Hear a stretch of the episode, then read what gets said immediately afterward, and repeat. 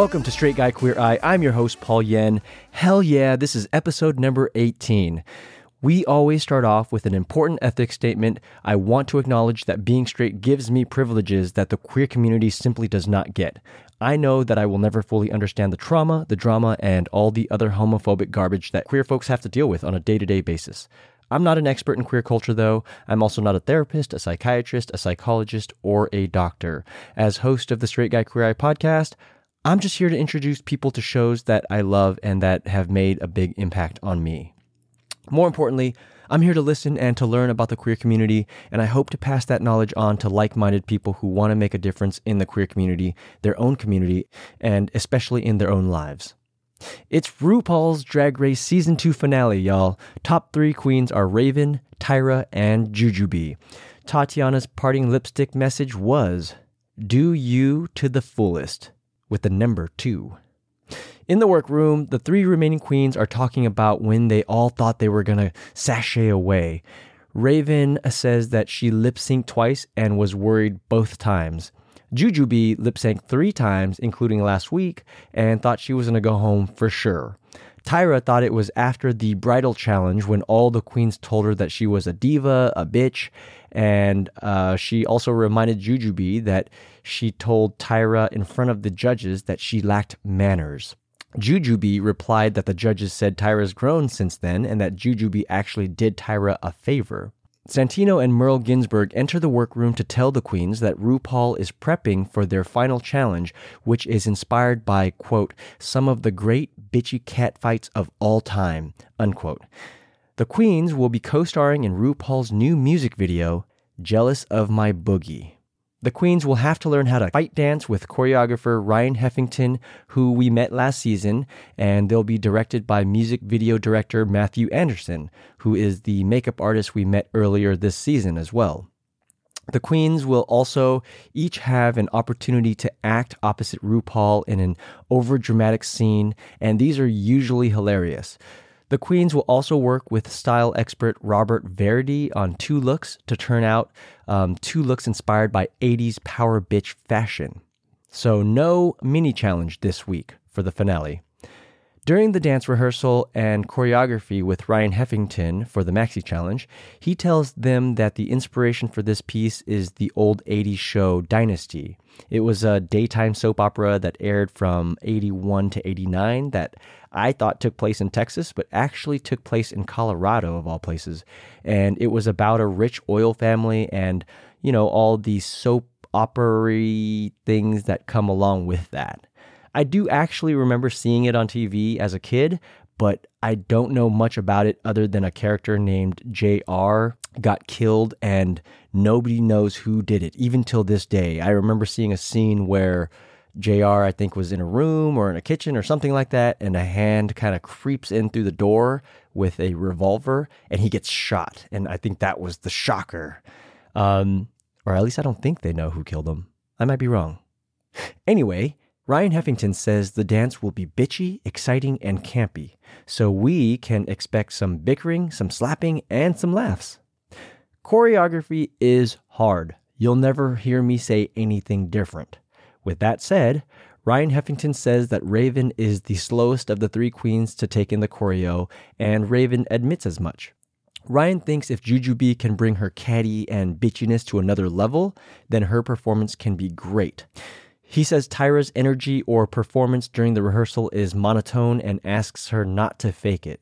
So he's worried about her performance, but according to Raven, uh, Jujubee and Tyra have the choreo down. After the queens rehearse with Ryan Heffington, um, just like season one, the top three queens each get to have a one on one with Ru for a little chat. So when Tyra sits down with Ru, Ru says Tyra's come a long way and asks her what the toughest part of the season has been. Tyra says staying focused on not worrying so much about her son and what's going on back home. Tyra says that she held in her anger for a long time, and Ru says that anger is always a symptom of fear and asks Tyra what she's afraid of. And of course, Tyra says she's afraid of losing her son and that winning this competition would be a fresh start to give her son a better life. When Raven sits down with Ru, Ru asks if Raven feels like a prisoner of war since the queens are all detached from the outside world while the competition is going on. We learn that both Ru's parents and Raven's parents got divorced when they were each seven years old. It was tough for Ru, which led him to get into music and and an imaginary world, is what he said. For Raven, uh, she saw what her mom went through uh, during the divorce and promised not to do that to anyone else, but ended up becoming her mom uh, and getting hurt by others. Ru tells Raven that, quote, expectations lead to resentment, and when you allow people to just be themselves, the relationship can really grow, end quote. When Jujubee sits down with Ru, Ru reminds Jujubee that she's been in the bottom three times. Jujubee acknowledges that she has been on the bottom three times, but outside of RuPaul's Drag Race, she's been on the bottom a lot of times, as in picked on and bullied. Get your minds out of the gutter. Jujubee says that growing up and having people make fun of her, she used to answer to, and this is uh, Jujubee saying this, she used to answer to faggot because she accepted her fate and knew that it wouldn't stop, which is so sad. Until one day, Jujubee finally told her bullies not to call her that anymore. After the interviews, the queens meet with Robert Verdi for their kind of their 80s consultation. Robert Verdi is um, the style expert. He meets with each queen and provides an outfit for the music video and helps them put together something for their wardrobe to embody the 80s power bitch fashion that Ru is looking for on the runway. He potentially saved Jujubee from a disaster because the outfit she was thinking of wearing, he said it looked more like Ringling Brothers. Robert Verdi tells Tyra that the 80s is considered the decade of power for women, and their fashion was defined by sharp shoulders and small waists. He also says Ru draws inspiration from the most incredible women in history and suggests that Tyra do some research. When Robert meets with Raven, Raven knows exactly what the 80s is about because it's during her era. Plus, she had that amazing Cyndi Lauper uh, looking outfit for her Teen Diva Award from last week, remember?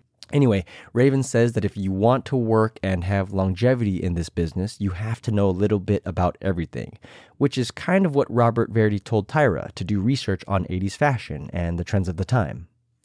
Anyways, after uh, Robert Verdi is done talking to all the queens, they they go to do the acting scene. For the filming portion, let me try to uh, set up the scene for you. The scene is that RuPaul is getting ready for his show or his performance. But Ru is rudely interrupted by each of the queens, one at a time, of course. And they, they walk in and they say, RuPaul. And when Ru turns around, he says, You know I can't see you before the show. It's against the rules. The queen replies back with, Well, I'm sick of your rules. I'm sick of your challenges, and I'm sick of your show. What about me? What about, and then they say their name. Then RuPaul proceeds to slap a bitch. Obviously, it's a it's a fake slap, but the more dramatic the better. It's really funny because they also add the slap sound effect for us viewing at home as it's happening, so it's kind of like a ah. And after Ru slaps the queen, Ru says, "Snap out of it. Pull yourself together, girl." Then the queen replies with, you are just jealous of my boogie. To which Ru laughs condescendingly at them, then bitch slaps them again. Ah! And then they just do the take over and over, which means the queens each get slapped over and over and over. And it's hilarious to watch. Anyways, the queens in the scene are rocking an 80s vixen outfit that Robert Verdi helped them pick out. First up is Raven. Mathu Andersen, the director, was disappointed with Raven's performance at first, but says that because she listened and paid attention, she got better as they did more takes. Second up is Tyra. Even though she's a bit monotone, she tries to bring some variety to her lines right away. Matthew gives her a note to be more hurt when Ru slaps her. But because Matthew is Australian, both Ru and Tyra heard hood, as in be more hood, when Ru slaps her. Uh, and they end up rolling with that. And by the end, Matthew was laughing pretty hard. So it seems like he liked what Tyra brought. Third up is Jujubee. According to Matthew, she came in fully loaded. Jujubee says she's done theater, so she totally camps it up. She brings different levels. I love that she fake cried at the part where she says, What about me? What about Jujubee? Then, when Ru slaps her, she fell to the ground, and Mathu Andersen was dying laughing. My favorite performance for the acting challenge was clearly Jujubee. Then we move on to the cat fight scene. The queens have a ton of black outfits that were provided. Tyra was flirting with her diva side again. She tried on a ton of outfits and was complaining that none of them fit her properly, while Jujubee and Raven were ready to go pretty quickly. Once they get onto the stage, they're being directed by Mathu Andersen and choreographed by Ryan Heffington. They legit were on the ground and getting physical. Tyra played a little dirty by pulling off Raven's hair twice. Uh, she said it's because Raven didn't have hers pinned down properly like hers was. But Raven and Jujubee weren't trying to pull her hair off, so I don't, you know, she, she's full of shit. And at one point, someone's heel grazed Jujubee's eye, which wound up leaving a cut under her eyebrow. Uh, but she was a trooper and was ready for the next part of the shoot. Uh, the next part of the shoot is uh, I'll just call it the mirror scene. Um, the queens change into another 80s outfit. And uh, what the three queens have to do is they crowd up next to each other in front of a mirror and they're singing to the song and looking in the mirror. And when directed to do so, they each write a big no on the mirror at the same time. Um, I think Raven improvs by kissing inside the O and leaving a kiss print inside, which was a very nice touch. I do think that Raven looked the best for this part of the filming, and uh, I think that's who won that part of the challenge, I guess, if, if it's even a challenge. And that's it for the filming. Runway category is Ru didn't give it a name, so I'll call it Final Runway. The judges are Merle Ginsberg, Santino Rice, and of course, RuPaul. No guest judges for the finale. Uh, Ru says it's just family, or as Vin Diesel would say, family. I know you guys like my impersonations. Anyway, first on the runway was Jujubee. Her final look was a short ballerina dress, though I wouldn't say it's like a tutu. It looked more like a purple rose. She had on this purple top that was only on for a second because she rips it off over her head to reveal a lavender corset top underneath. She's got glitter all over her body and a necklace with a bunch of stars on it. And at the end of the runway, she flashes the judges to reveal some gold underwear underneath. I say underwear because they definitely weren't panties. Jujubee is one of my favorite queens of all time. You all know that. But I don't think this runway look was enough it was my least favorite outfit on the runway.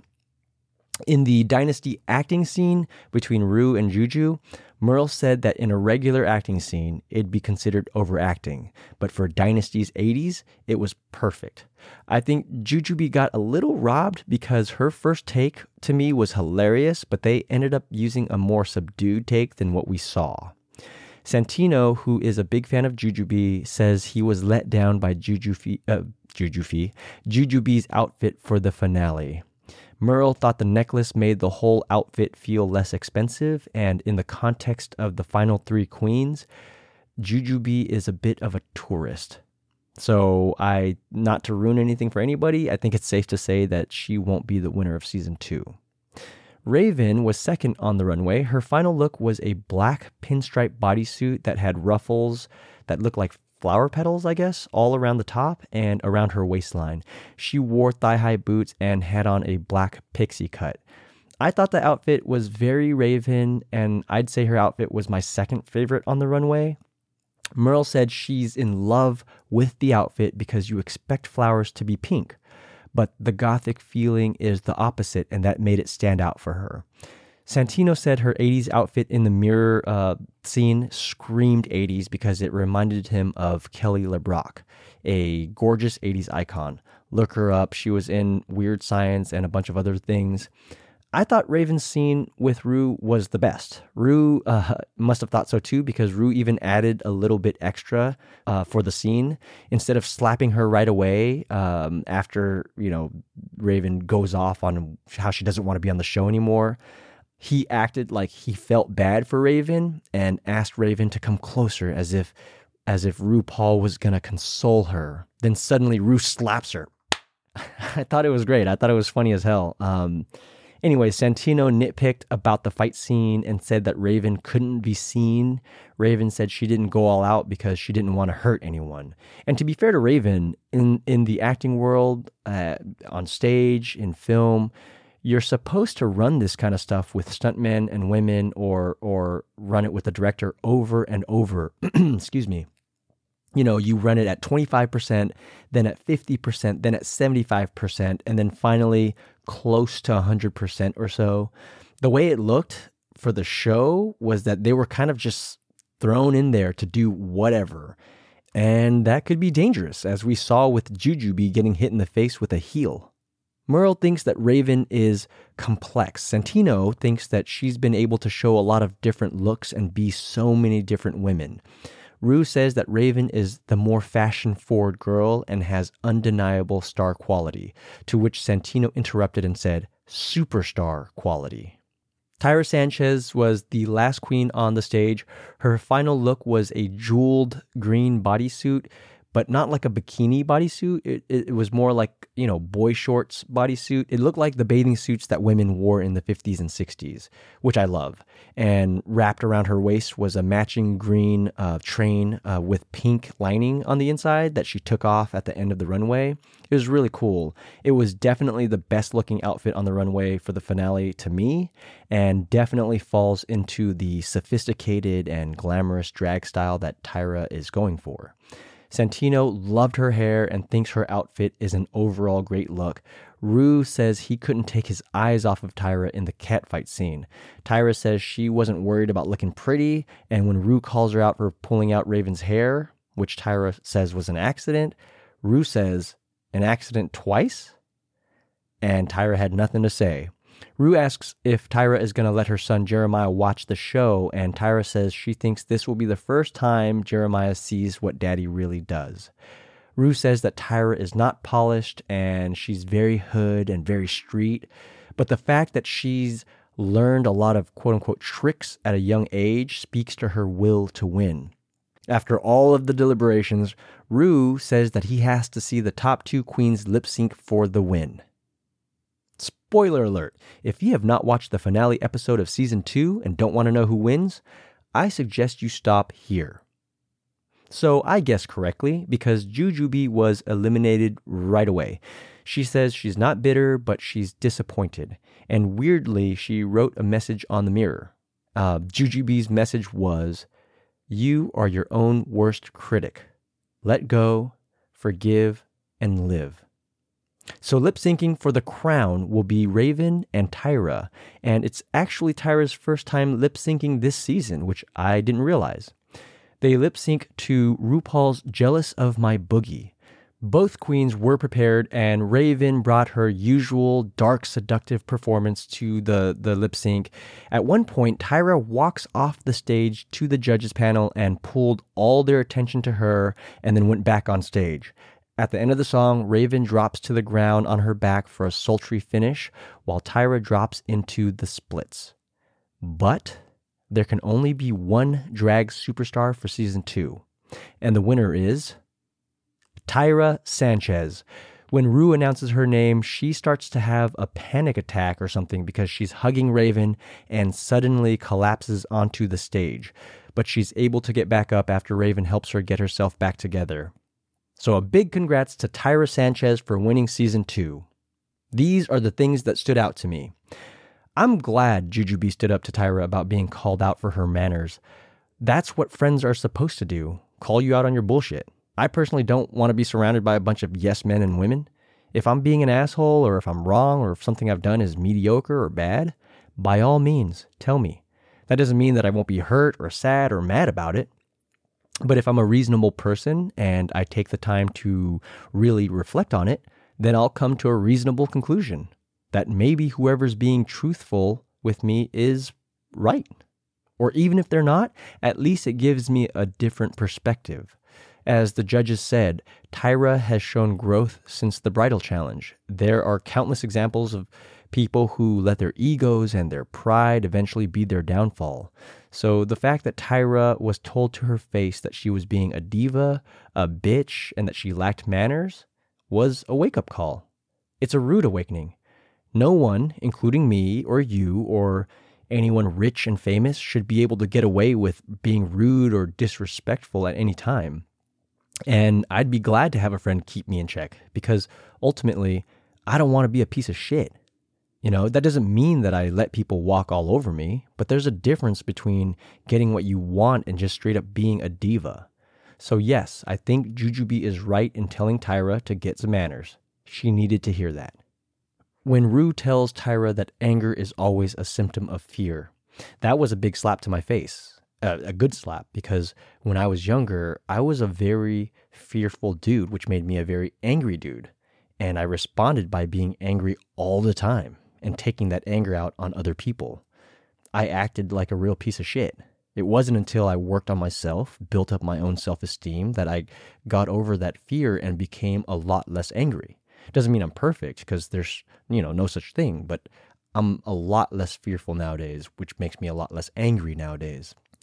When Jujubee finally has the courage to tell her bullies to stop calling her the F word, I really, that just stands out to me because I hate seeing people get bullied. And I'm so glad that, that she finally got around to, to not letting people um, put her down like that and to use that derogatory term on her um, it takes a lot of courage because you know just because she told them to stop doesn't mean they stopped but at least she put her foot down and they knew that they couldn't just push her around anymore without any sort of a response and so you know clearly and obviously you always have to be careful because you don't know what people will do nowadays but you know i'm a proponent of standing up for yourself especially for marginalized people um, if if like I always say, if you see something, say something. Don't don't allow that to happen because you don't know what that's going to push them or these people to do